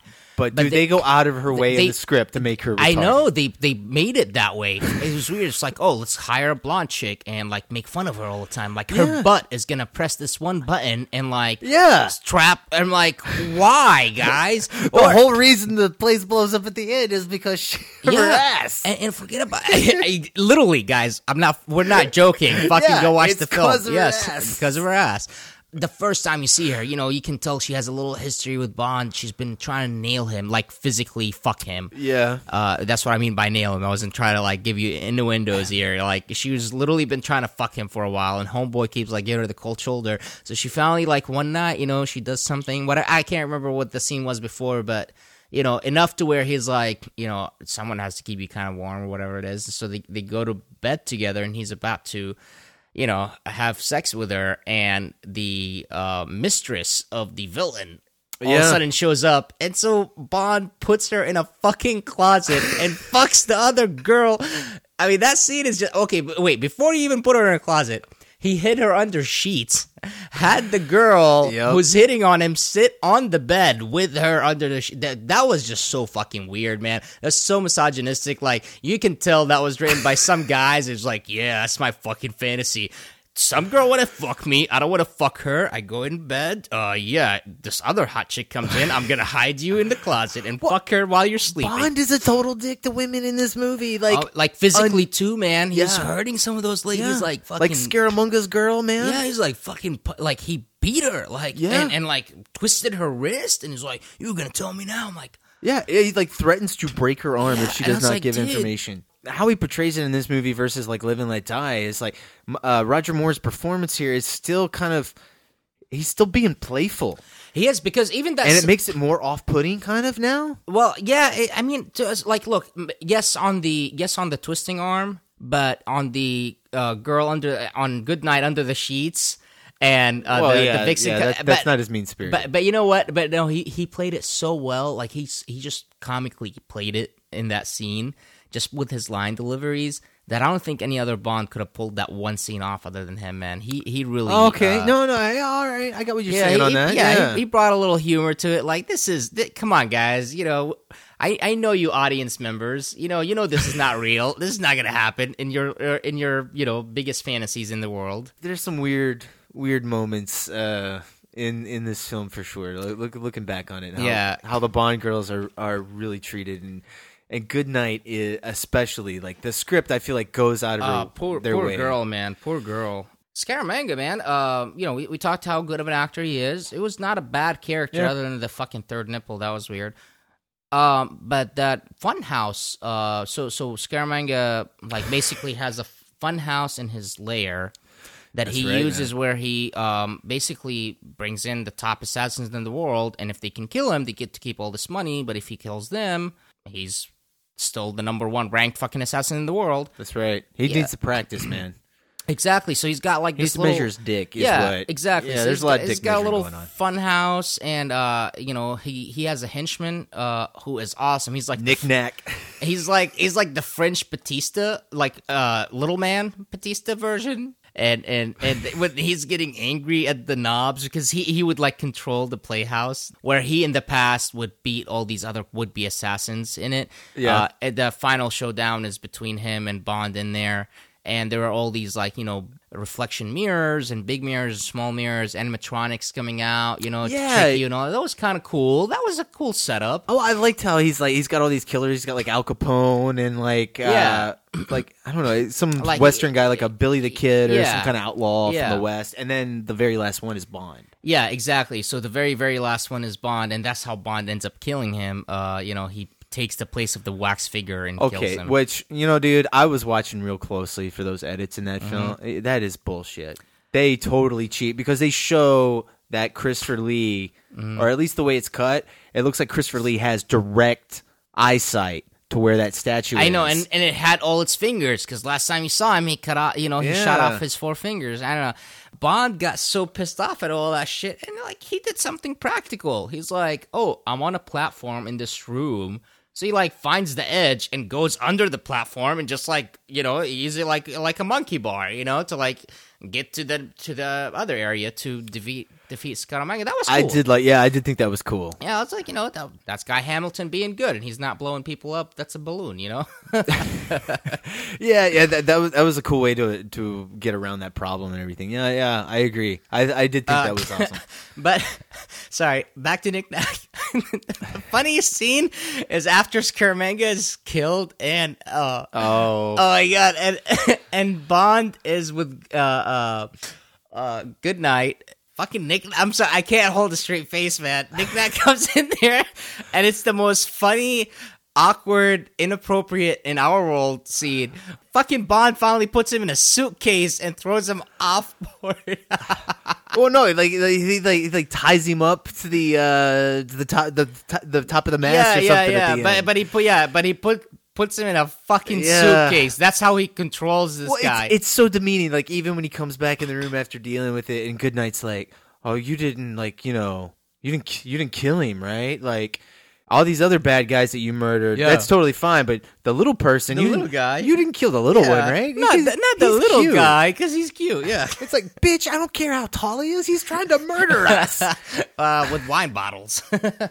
That's a good way to go out. Oh my god! Yeah, this this uh yeah, Bo- Bond Bond has never been known for its its PC-ness, but you know that that's okay. Uh, It, it's a time and its place, and yeah, it's they're still little an, boys. It's still an enjoyable for- film.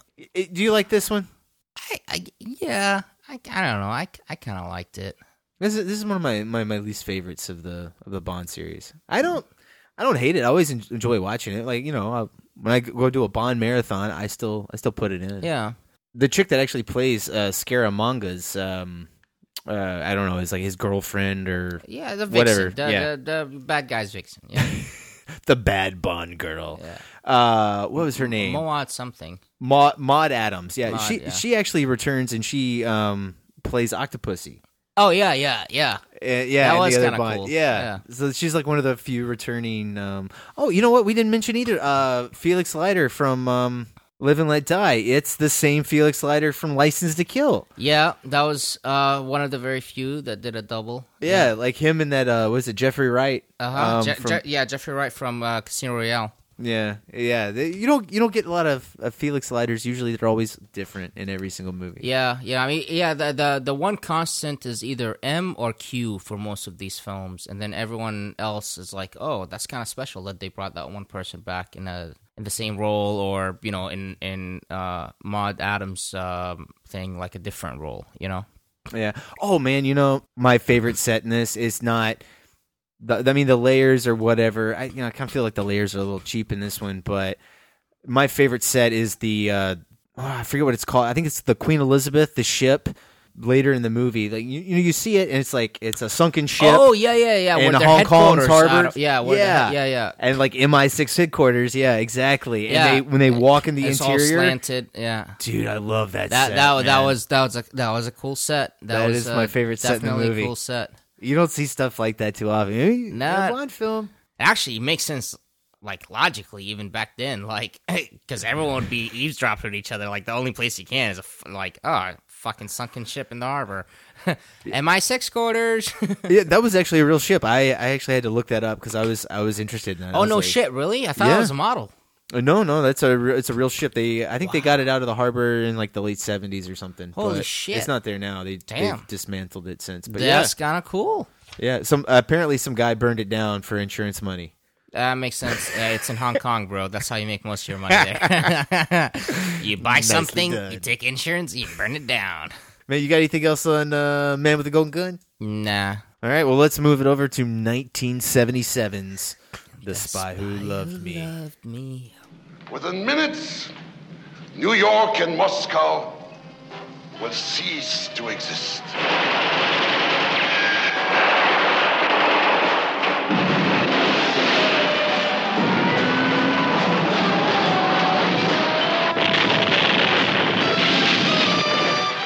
He Anya on there.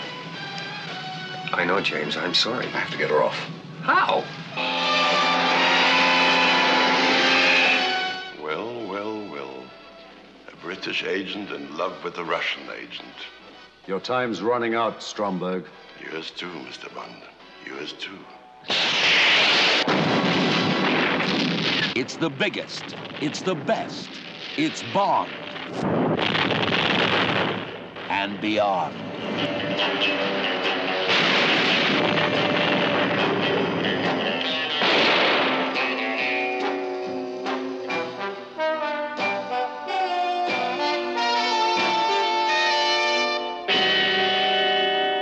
All right, we're back and we're talking 1977. That's right, same year Star Wars came out. The Spy Who Loved Me. Oh yeah, and we're gonna talk about that too. What? This, this was a bigger film than Star Wars. Oh yeah, yeah. Uh, Budget wise, budget absolutely. wise, Yeah, and uh, definitely. yeah. I mean, it made some money, dude, but Not Star Wars money though. not Star Wars money. Not but, Star Wars money. Uh, man, they uh, they had so much uh, faith in Roger Moore's third outing. You can see where the money went in this one. Yeah, and yeah. this was by far the biggest budget uh film I think that year. Period. Uh, this was a very expensive Oh, was it? Film for them. This was fourteen million dollars Yeah. compared to Star Wars' eleven million dollars. And I think the other two, uh, Fucking insane, bro. the other two installments, I think were like around seven million budgeted. Yeah. like seven nine somewhere in that ballpark. It's hard to keep track of figures from that long ago. Yeah. So That's why they're not 100 percent sure all that stuff. Yeah, but dude, uh, 14 million for um, Spy Who Loved Me. Holy shit. Yeah. And that's 70s money. Man, that's that's not even 80s dollars. That's 70s dollars. Yeah, That's I when, that's when a dollar can buy you like two Cokes and a bag of chips. You know what's crazy? This is still uh, Roger Moore's second highest grossing Bond film. Yeah, you know what the you know what his number one is? Uh. Moonraker. Fuck you. No, I'm not kidding, man. Moonraker was actually the highest grossing Bond film for a very long time. Wow. Yeah, Well, it, ma- it made 200 million dollars worldwide back Fuck in the me. day. I'm not. I'm not gonna make anything of value anymore. I'm just gonna make shitty films like Moonraker and fucking make money that way. Like, Well, I guess I- audiences want some stupid shit. You know, I well, I I think it was I think it was you know his biggest one because this one was so well loved and so well. You know, all the Bond elements are here. Which one, uh, Moonraker or No, uh, no, The The Spy Who Loved Me. Oh Yeah, dude. Okay, so Spy Who Loved Me. I mean, Yeah. um, really quick, it is of the times politically. I mean, we're talking about you know the plot is Yeah. um, Cold War. It, it is. Uh, so these schematics to a um, a way for a satellite to trace nuclear uh, submarines. Yep. Uh, gets stolen. And so you got a uh, British spy, uh, 007 from MI6, and then you got uh, a girl who we're going to talk about, who is one of the best, well written females. I'm sorry, she is, man. She is. She is good. She, Okay, I will- I will- I will- I'll give you and and and her and her character is very much made equal to Bond. Uh, and you don't see that Until the end. Until the end. uh, well, until the end, but Yeah. you know she's very equal to Bond. As oh, come on, she's she's still a woman in Bond's universe. She has to get fucked by Yeah, Bond. yeah, well- but what I'm trying to say you is, need Bond. You want your hero to save the damsel in distress at the end. You know, I mean, you gotta look at where yes, this was made. no, of So, course, yeah. of course, but she is equal as far as like you know. I mean, right off, the, and we'll get into that a little bit more. But but she she has a lot of traits similar to Bond. So before there was uh fucking Vin Diesel Triple X, there was this hot girl Triple X, and Vin she's a Diesel's KGB agent, and um. And so, anyway, so basically, the whole thing is a billionaire dude that like works in Who's crazy. Yeah, who's crazy? Works in like not Marine biology, Mar- yeah. marine biology. or is he, yeah. he's obsessed with it. I, they don't ever say Yeah. like how he got rich. He's yeah, just a he's just No, a rich dude. Yeah, he's just a rich dude that's obsessed with marine biology and goes out of his way to build a city in the middle of the ocean. And and and but dude, everything about this film is awesome. Yeah, he's like got an underwater city that can come out of the ocean. Yeah, and it's not It's necessarily a city at that point. It's just a, a, a floating uh, villa, basically, for him that Yeah. has like you know helicopter pads and um, fucking tankers can land in there and all that stuff. But his vision Yeah. is to build a world because his his thing is he wants Russia to nuke America, America to nuke Russia, and then restart the society of humans in a underworld. Uh, uh, like sorry, in a sea world. Yeah, like, that's what. Yeah, scene. he wants he wants everybody to live under the water. Yeah. So you don't really see it very well. You have to pause it, but he's got he's got like mutation on his fingers when when he's pushing that stuff. So you would think that he just feels like um I guess maybe his motivation if you read into it a little bit more, it could be bullshit, but No, no, I, yeah, I, that- I that- think he's, he- some he- truth to that. yeah, he's like mutated, and he he just wants to like build his own kind of like he wants to build mankind's future in his own vision rather than God's vision, and so he's trying to use the superpowers to wipe out each other, and then he has this, and he has a select few coming uh to live there, and he can run it the way he wants to run it. Kind of, a, kind of, kind of a dumb idea though. He should just like if he wants to build a city under the water, just build a city under the water. Yeah, exactly. I don't know. I mean, whatever. But uh, uh, yeah, he's it's gotta be. Yeah. Look, And it's like, like when you all watch Austin Powers, Yeah. and it's like, where did all these henchmen come from? This is the film where I'm like watching, Oh, like, yeah. That's where they how did he hire all these people to like kill everyone on planet Earth? I know. Hey man, you know what? Let's just destroy everything you know. Let's just fuck it. Let's fuck all of it. Yeah. Fuck it, man. Let's go live under the sea, dude. Let's yeah, let's go. Let's, Let's do it. Let's see. do yeah, it. dude. Hey, you know, you can, you can survive nuclear winters there if you can live and breathe underwater. uh, but it, it, yeah, it, it's it, it it it is by far one of the best Bond films. I mean, this is up there in my in my opinion, in my book. Oh, it's um, got all the elements in play for It's sure. got all the, uh, but it's so well done. It's got really awesome one-liners. We'll get to talk about that. Amazing stunt work, fucking Oh, yeah. great production design. Oh, like like holds up till this day. Production design, like holy shit. Oh no, the sets are incredible. Amazing, man. Oh, dude, it was so fucking good. Ken Adams, man. Holy, like, bow down to that guy. Yeah. Uh, Out, out, you know, outside of uh, "You Only Live Twice," I think these these have my favorite sets. Yeah. of all the Bond. uh, for the first time, composed by an American composer, Marvin Hamlish. Rest in peace, dude. Yeah, you know, I thought I, th- I thought John Barry man did every single one of the scores. Oh, I'm glad. Bond, I'm, I'm glad Bond for. films. I'm glad for once I know one trivia that you don't, guys. I You thought I thought he did all of them. you have no idea what it's like to know Brian Elkins in real life. You are put to shame every fucking day of your existence, thinking that you're a film fanboy. You're totally not. You Just about movies, man. I suck at everything else in life. Just, like just that. I think other than Quentin Tarantino, this guy is the next guy.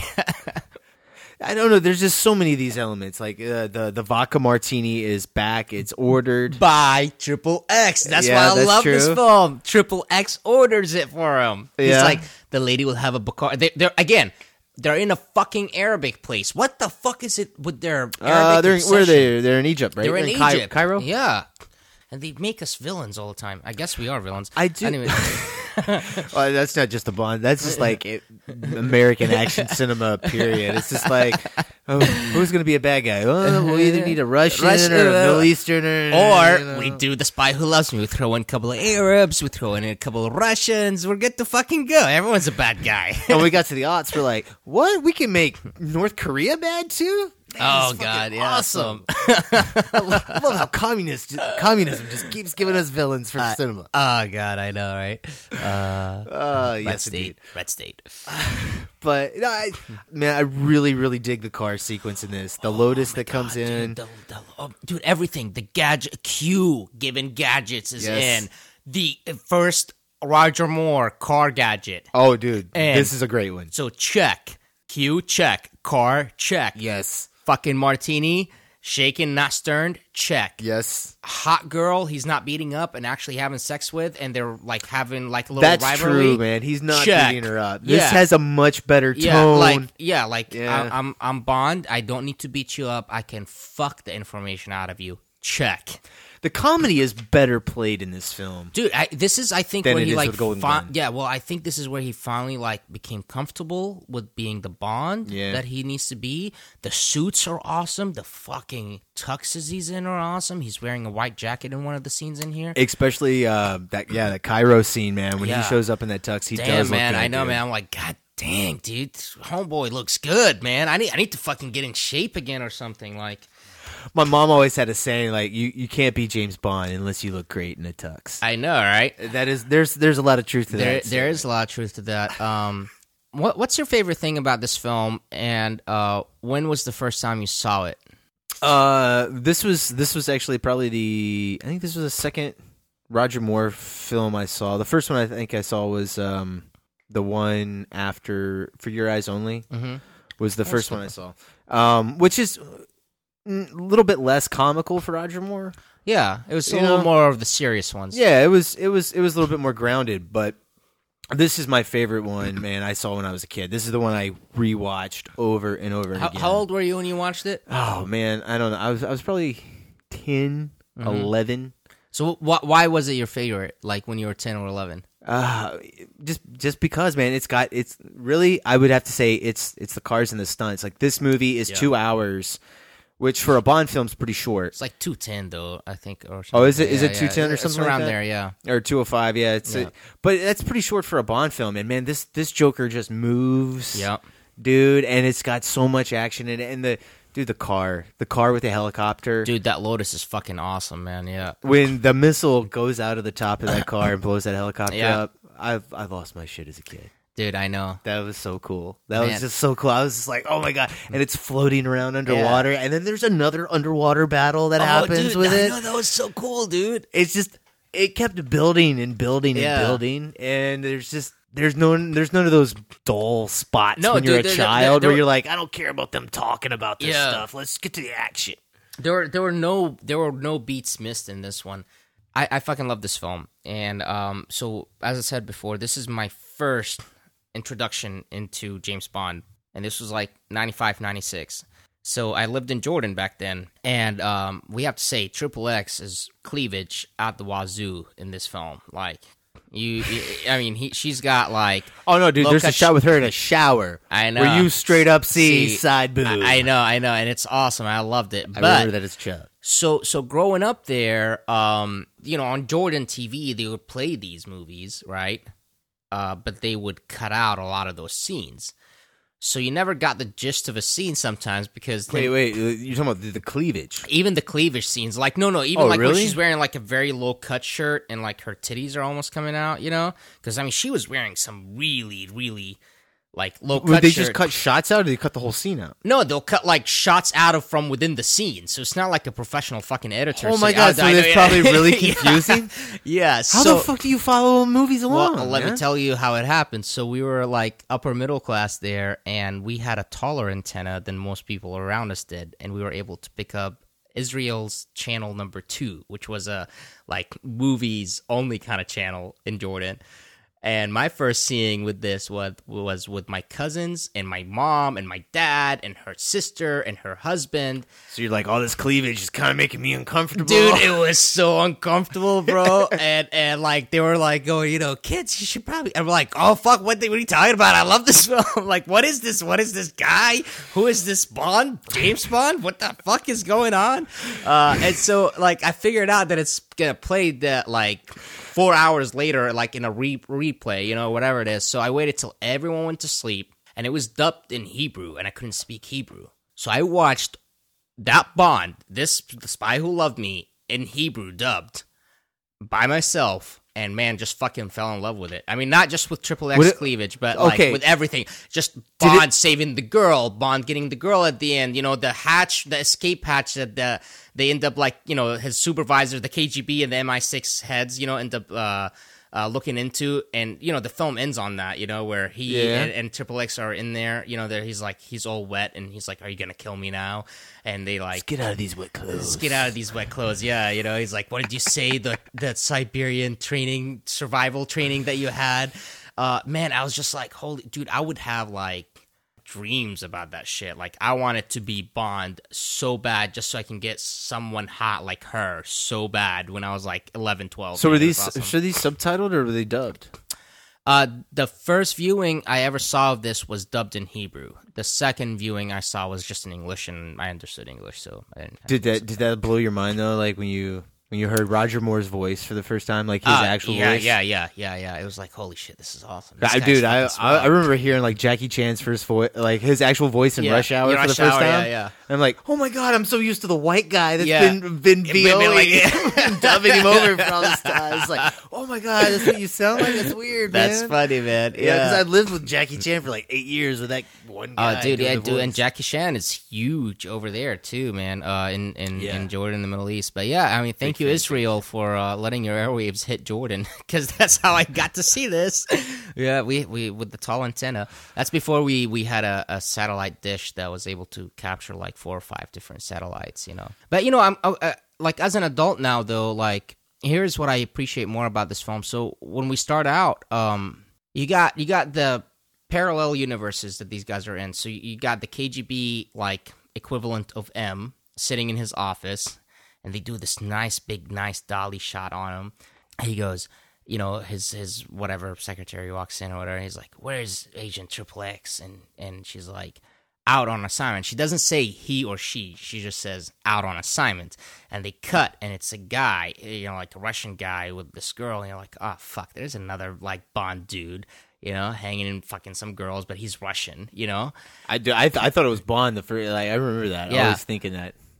And But then, it's well, like, but oh. then when he turned, I was like, okay, well, now it's a Russian Bond dude. You know, I'm like, oh, okay, Yeah. that's you know. And then like you know the guy, you know, then the the little uh, speaker on the side k- starts going off. You know.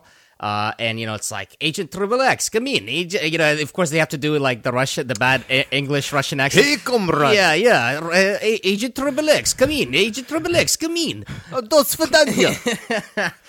we speak a Russian here. Yeah, exactly. Oh, yeah. And so she Russian and then she leans over and she like she's the one that answers it. Blew my fucking mind. I was like, "Oh shit, it's a girl agent." And she's uh she's like sleeping with the dude like not around the other way around. and then it almost cuts immediately to um M coming out to go Moneypenny. Where's 007? She's like, he's out on mission, sir. And he's like, tell him to pull out. And these are what I love about one-liners. He goes, tell him to pull out. And then it cuts to James Bond getting off of a girl. Yeah. and she's like, oh, James, I need you. And he gets called on his thing. He's like, so does England. But James, I need you. So does England. Oh, dude, no, that ski sequence is badass. Dude, it I- was badass. I like that. Appar- apparently, the parachute almost fucking got slashed in half because the well, okay, so the ca- there were like more than one camera that were supposed to capture Yeah. it, but the guy was going so fast that only one caught it, and that's the one that made it onto uh, the film. And dude, that is the Union Jack parachute opening up is one of the dude, best it is scenes, fucking awesome. Actually, and it's not a, it's not actually a Union Jack. Uh, uh, Is it not Union Jack? flag? No, it's it's not correct. Like, it doesn't have the double lines or something like that. You know, it's like some fucking British Columbian. Way whatever, to go, whoever made that parachute. Way to fuck it up. Fucking production prop guy, dick. Uh, These movies are made in the yeah, UK. but I think you I think guys they- should they- know what no, your no, flag they- looks yeah, like. but they sh- they shot this in Canada, I think.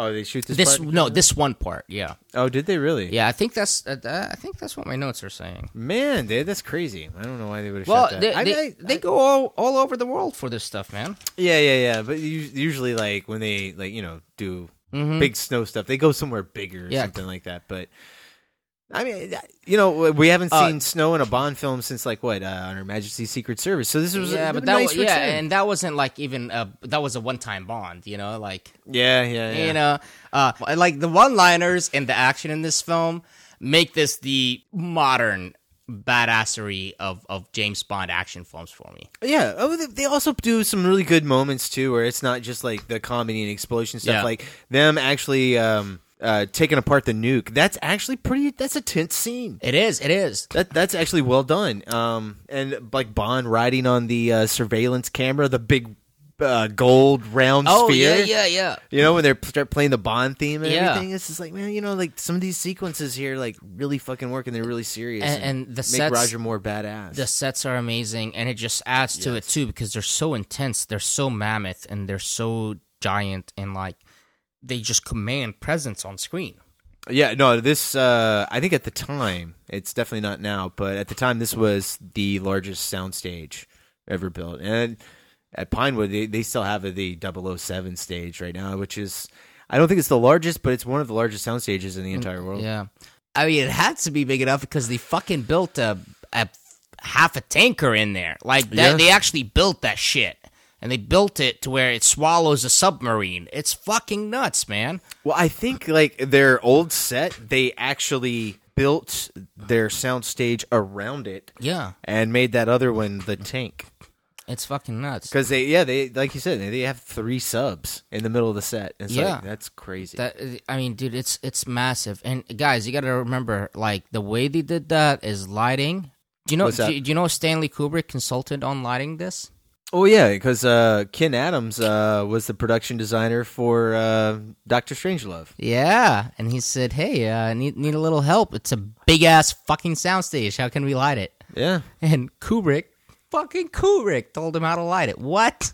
Hey, dude, it's it's it's all about those connections, bro. It's about who you know, right? Dude, I know Ken Adams must have sucked some good dick or something like shit. Oh man, dude, Ken Adams is. I mean, everyone has a hard on for him. Yeah, man. well, I mean, he's he's from a different generation. Dude, of I- I know. Nobody's gonna build sets like he did, dude it, it- it's um, but guys like it's it's it's camera lens perspective and actually building the shit there's no like let me put a green screen halfway through the fucking thing and we can cgi this shit in i mean this was like honest to fucking god You're right about picking your lenses. yeah yeah well it's perspective Yeah, too. that it makes it bigger Yeah, that's that's very important.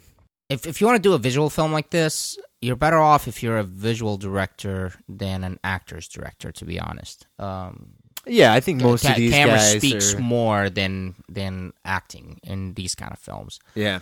um, it's great if you have the best of both worlds. Like if you're Steven Spielberg or uh, Martin Scorsese, um, that's just fucking wonderful. It is what it is. Uh, Yeah, but the sets are just incredible, and uh, they did some mat and they did some some some matting in here. Yeah, with, yeah. uh, you They know, did a lot of model work. Yeah, Well, but- they had that whole city like coming out of the ocean. Yeah, and, and then like you, know, the helipad with the helicopter landing on and off, and but that looked real too. I mean, like that was how good it does. was. Well, it does, but like, you know, it's the problem with water. Like, you can't make like waves. You you can't you, ca- can't, ha- miniaturize yeah, water. You know what I mean? Yeah, but but You know? it was for for It what it was. It's not no, for what it that was, bad. yeah. And and this is the first time the world got to see a jet ski on film. And back then, it was not called a jet ski; it was called like a water glider or something like that. oh, that. dude, Uh, I totally remember yeah. they bring that out. Yeah, Q Q has to drop it off to Bond. Yeah, it's a big deal, dude. It- dude, it is. I mean, and Q hand delivered the car too. Um, Dude, on the on the VHS cover of the Yeah. box was not the poster of this. It was actually James Bond on that in that little water ski. Oh yeah, yeah, yeah, yeah, yeah. It's very like yeah, like uh, almost pre eighties. Like hey, I don't- do I don't- sports activities. Yeah, I don't remember which VHS. I mean, these Bond movies have been released on home video so Yeah. many times, but yeah, I No which man, version. this, but- this is an awesome film. Uh, man, this is why it's so. Uh, the the fucking henchman in this is awesome. Oh, we Uh, gotta talk about Richard Kiel's, uh, Jaws, yeah, man. Jaws is great, man. Okay, Uh, yeah, we were talking about earlier about they wanted to get Steven Spielberg for this movie, Mhm. And then Jaws kills Jaws the shark. Mhm, I know that that was a little dig. And oh, and and guys, this is the second shark film in three films for Roger Moore. Roger Moore and sharks apparently uh, go hand in hand in uh, you know with villains in in his movies. Uh, they all have a theme. They all live in a shark universe. Dude, I thought this was super cool when I was a kid, man. Watching Jaws like bite the shark to death. Yeah. It's a little cheesy now. It it is a little cheesy now, but dude, it was cool, man. Uh, he he obviously is not a good actor, so he didn't have a lot of lines, but uh, like delivery wise, I don't think his voice really matches his body, yeah. his look. You know, because he's got an extremely menacing presence. Yeah. and I dude, he's a tall, big fucking sweet. motherfucker, man. Uh, Yeah. but He's a yeah, scary guy. Yeah, it- yeah. I mean, with the with prosthetic teeth that he has in or whatever, you know. The, Oh, no, the- yeah. I wouldn't yeah. get in a fight with that guy. No, I wouldn't fucking- but yeah, I yeah, they had cool stuff with him. They had cool stuff in uh, in Egypt with him when he was uh, when they they were Oh, all, yeah. uh, by the columns, you know. And then Did you uh, kill Fekish? I kept, I kept wondering, I was like, what the hell's that It's guy's name? Fakish. Fekish? Fekish? Fekish? Fekish? Fu- Fuck shish? What? Fuck shish? fuck fuck fuck what? Come on, dude. Did your parents hate you? Why did they name you? Yeah, like They dude, uh, why did they just fucking name him Adam? You know, Adam is a pretty common Arabic name, guys. Like, fucking name him Adam. Like, You but- got anything else? Nah, man, I, I just love this is this is one of the best Bond films. Uh, not just because I had my first boner looking at Triple X, but um, the, the sets are awesome. Uh, She's a gorgeous Bond girl. uh, dude, gorgeous, and she's fucking married to Ringo. Get the fuck out of here. I cannot believe. I almost bit. I bit my tongue, and yeah, was, yes, that you, is for- the you most forgot about thing. all right. You, you're like you just forgot. You're like mentally. We talked about it earlier in the podcast, but you just forgot. That's how much you can't believe it. I mean, he's the ugly. Oh, come on, that, Ringo got that. Hey man, he's got he's got some talent. You know we're gonna get hate mail. Hey bitch, it's not about your looks, it's about your talent. And Ringo's talented. dude. I guess I guess drummers drummers bring it in, man. And fucking Tom Lee Jones apparently got a big cock and can get Pamela Anderson. You know, There you go. Look, drummers of the Beatles Mhm. brings in Barbara Bach. All right, so Roger Moore, man, we're we're we've talked Live and Let Die, Man with the Golden Gun, The Spy Who Loved Me. What? How do you, how do you rank the three that we've talked about? Spy Who Loved Me, Live and Let Die, Man with the Golden Gun. Yeah, I'm the same way. Yeah, yeah. Spy Who Loved Me Yeah. is definitely the best Roger Moore Bond with the worst open song and open title sequence. Spy Who Loved Me has You don't you don't like the uh, Nobody Does It Better? No, fuck no, man. like that song? Nah, dude. And and the f- Maurice Binder was just like, um, That's all right. Yeah, he's like, I'm kind of fucking. I don't know what to do with this thing. Just throw some girl with her hands and holding something, and uh, it just it's the worst. Live and Let Die. Live and Let Die, the best song and title sequence open of the Roger Moore. Actually, fuck it. Up to Skyfall is the best. Live and Let Die is the best song and sequence open until Skyfall. I, I don't know. I, I like I like Goldfinger Lie. I'm big I'm big Shirley Shirley Bassey fan. Yeah, okay. But And she returns from Moonraker. She she did three songs. Moonraker, Moonraker fucking sucked. Moonraker. No, come on, and come on. your listenership dropped by eighty five percent. That's right, dude. no, look, uh, she did. She did Goldfinger. She did. Uh, was it Diamonds Are Forever Hey, and I'm, Moonraker? I'm, I'm, I'm not big fan of I'm, her. I'm not dogging her. Diamonds Are Forever is fucking awesome. That's Oh, a great that- song too. yeah, that's a that- great one, yeah. That's number three for me. You know, but like you only live twice is also very well done. You Only Live Twice is really well done too. Yeah, you're right. I like that one. Uh, yeah, but no, definitely number one is Love and Let Die. Two is Skyfall. Then Diamonds Are Forever. Uh, but yeah, anyway, dude, Roger, Skyfall I do like a lot. Roger Oh, Moore, man, man. so if if you want if you want a silly Bond and have some laughs and just enjoy it, just have something pretty to look at. If you're a girl, you can have something pretty to look at. If you're a guy, Yeah, you can have something pretty to look at and swing either way. I mean, they're all pretty to look at, whichever way you swing. Yeah, yeah, Yeah. Bond movies, just beautiful people are everywhere. I know it's fucking unfair to the rest of humankind, but if that's what we have to present for the end of days, again, legacy wise, I'm happy with it. That's awesome. These are human beings. Yeah, please watch it. man. Exceptional. Yeah, and uh, you know, Roger Moore, man, what a legacy. It sucks that we're not going to see you anymore. I'm, Yeah. I'm kind of sad. Yeah, I, I am too, man. He was he was a great Bond, and it's uh, it's a shame we're starting to to lose Bonds, man. Because Yeah. this this is the first one to pass away, man, and it's gonna it's gonna break my heart when Sean Sean yeah, Connery goes, and Mr. yeah, Connery.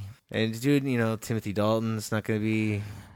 Timothy Dalton, man, that guy got fucked out of the Bond. He should have played two more. Uh, yeah, yeah, Timothy Timothy Dalton. He, I think he's probably I, I consider him the most underrated Bond He is, man. He is. Because I- everybody gives him shit, and it's Timothy it Dalton, not man, fair. He was, he was great, man. Yeah, he's just uh, right, right, right Bond, wrong time. That's that's what it was. yeah, uh, well, I don't I don't think Bond was really made for the '80s. You no, know? no, Bond, Bond in the '80s did not click. Bond '90s uh, Bond sixties. That yes, Bond. Yes, '60s, '70s. uh, Yes. up to most seventies. Yes, not so much eighties.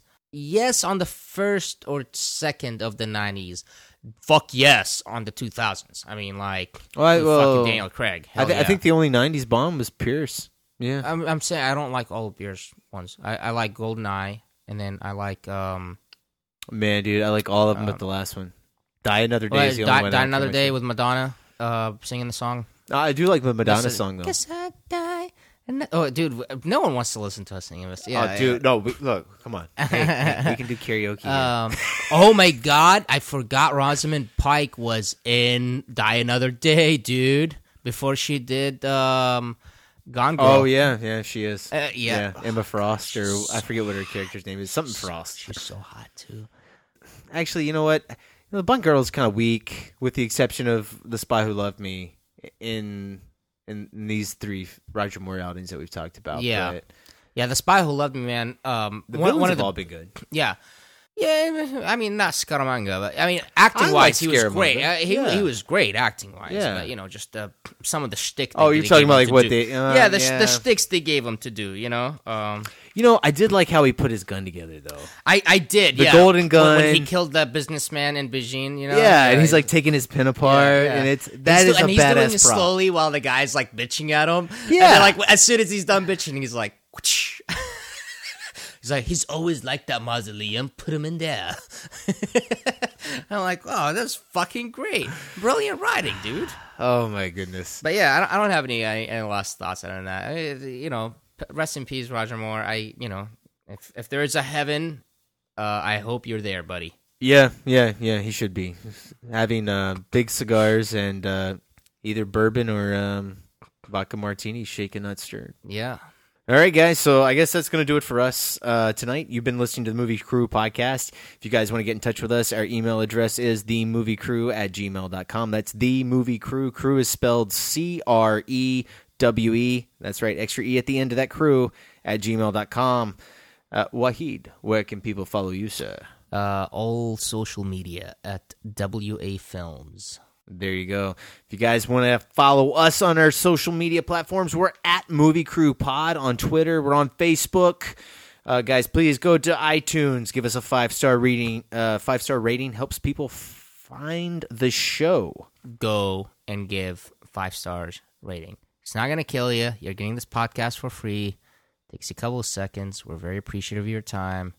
And then I promise go. you, we'll figure out a giveaway sometime soon to incentivize you. But do it now. It'll be awesome. we're gonna we're gonna play the Man with the Golden Gun reprised. It's what they sh- they play at the very very end of Man with the Golden Gun. Uh, this is by Lulu um, and John Barry did the music, and then after that, I can't think of a better way to do a tribute to Mr. Roger Moore than to close out with "Nobody Does It Better" uh, by Carly Simon. Enjoy.